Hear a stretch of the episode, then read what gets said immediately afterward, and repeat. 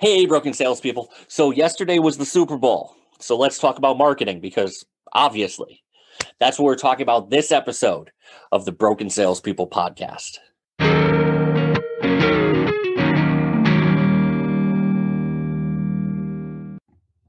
Hey, broken salespeople.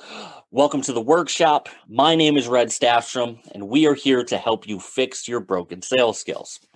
So, on the day I'm releasing this podcast, um, it's going to be the day after the Super Bowl. We're probably talking about a lot of the ads that went up. Um, hopefully, we're talking about Tom Brady being super embarrassed by his performance. I can hope. Um, I'm kind of sick of seeing him up there as a Giants fan and as a New Englander. I'd rather not see him anymore, but that's a long story in and of itself. But I know everybody will be talking about the commercials. They'll talk about the ads they saw, the ads they liked, the ads they didn't like. Think of the Jason Momoa commercial from last year where he was skinny and in a wig. That was uncomfortable for all of us. So I'm going to take this opportunity while a lot of people are talking about advertising to talk about advertising, talk about the two biggest styles of advertising there are out there. One is branding. That's most of what you saw last night. That is companies working to increase and improve the relationship that you have with them. Hey, they may not ask you specifically, go out and buy a Jeep today, but they are asking you to be friendlier with Jeep, to like them more, to get along a little bit better. Branding ads are similar to when your friends call you up on Friday and say, How's your week been? There's no agenda, there's no anything else. It's just touching base with one another. Branding is designed to work off of the mere exposure effect, mere M E R E. The idea behind the mere exposure effect is the more that you are merely exposed to something increases your comfort like how comfortable you are with that thing. The less you are exposed to something, the less comfortable you are with those. So when you see that ad for Oreos, you're probably not going to take an action right now. You're probably not going to drop everything you're doing, jump in your car, go to the grocery store, and pick up a plastic tray of Oreos. It's not going to happen. What branding is looking to do is to get you comfortable so that when a buying opportunity presents itself, you're more comfortable with making that decision when you do happen to go to the grocery store, hey, there are Oreos. That sounds good because you and Nabisco have that relationship already. Think about being asked to hang out with somebody you don't know. Blind date. Mm, you may not want to do that. But okay, now you're asked to go and hang out with somebody you've been close friends with for 15 years. It's a different story. Branding seeks in to build on that relationship that already exists rather than create a new relationship from scratch.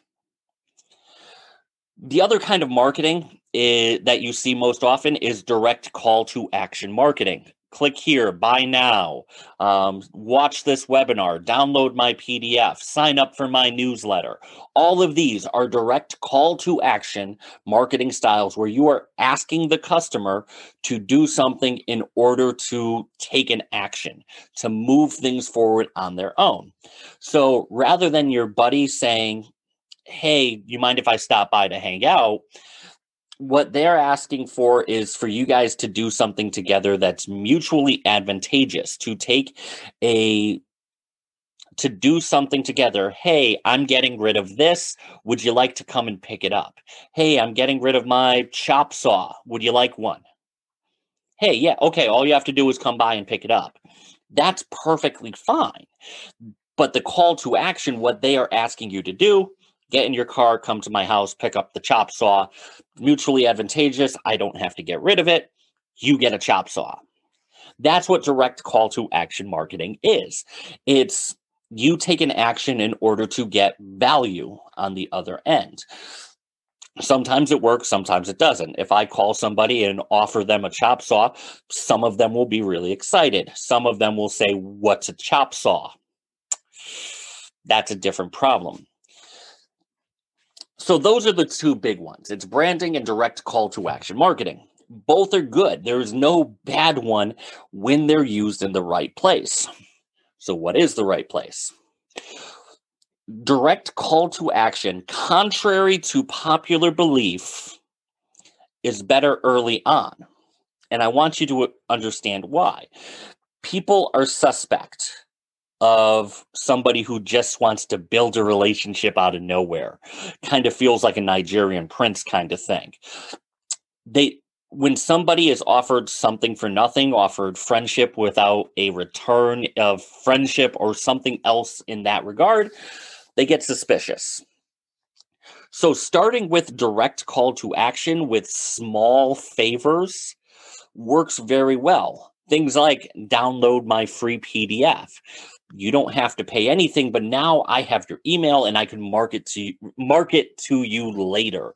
Um, that is a direct call to action that works very well early on. It works great at the beginning of your funnel your ladder your pipeline whatever you want to call it whatever your company uses.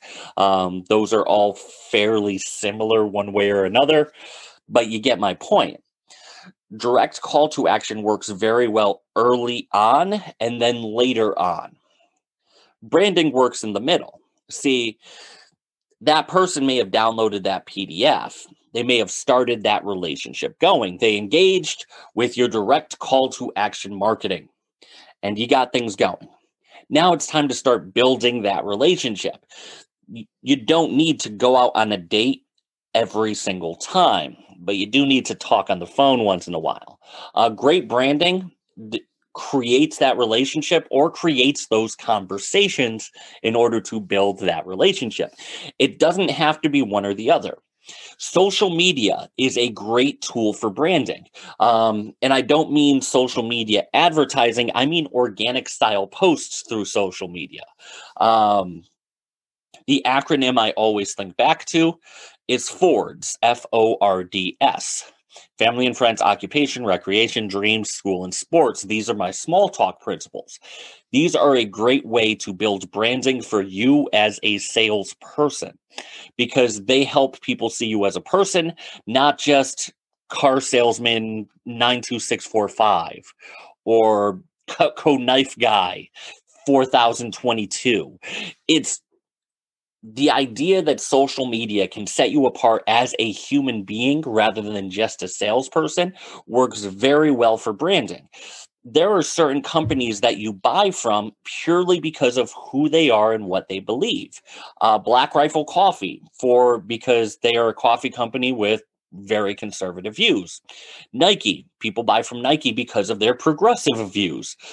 You can look through a lot of different companies. Um, Nike versus New Balance is one in particular uh, that you could see that customers flocked to or away from based on their ideologies, um, or in New Balance's case, almost the lack thereof. Um, New Balance didn't really come out and say one thing or another. It was more New Balance is the anti Nike, and that's why people went there. Um, but that's a whole nother conversation to have. Um,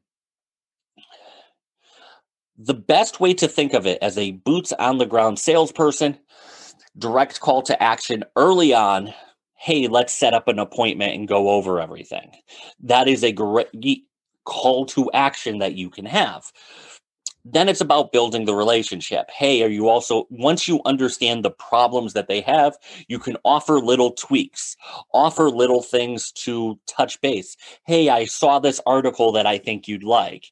Hey, I saw this. Hey, I, uh, I, I thought about this you're building the relationship um, having those little touches in the middle that's branding then later on you get to the point where, hey, now we came out with this, and I think it will be really good for you.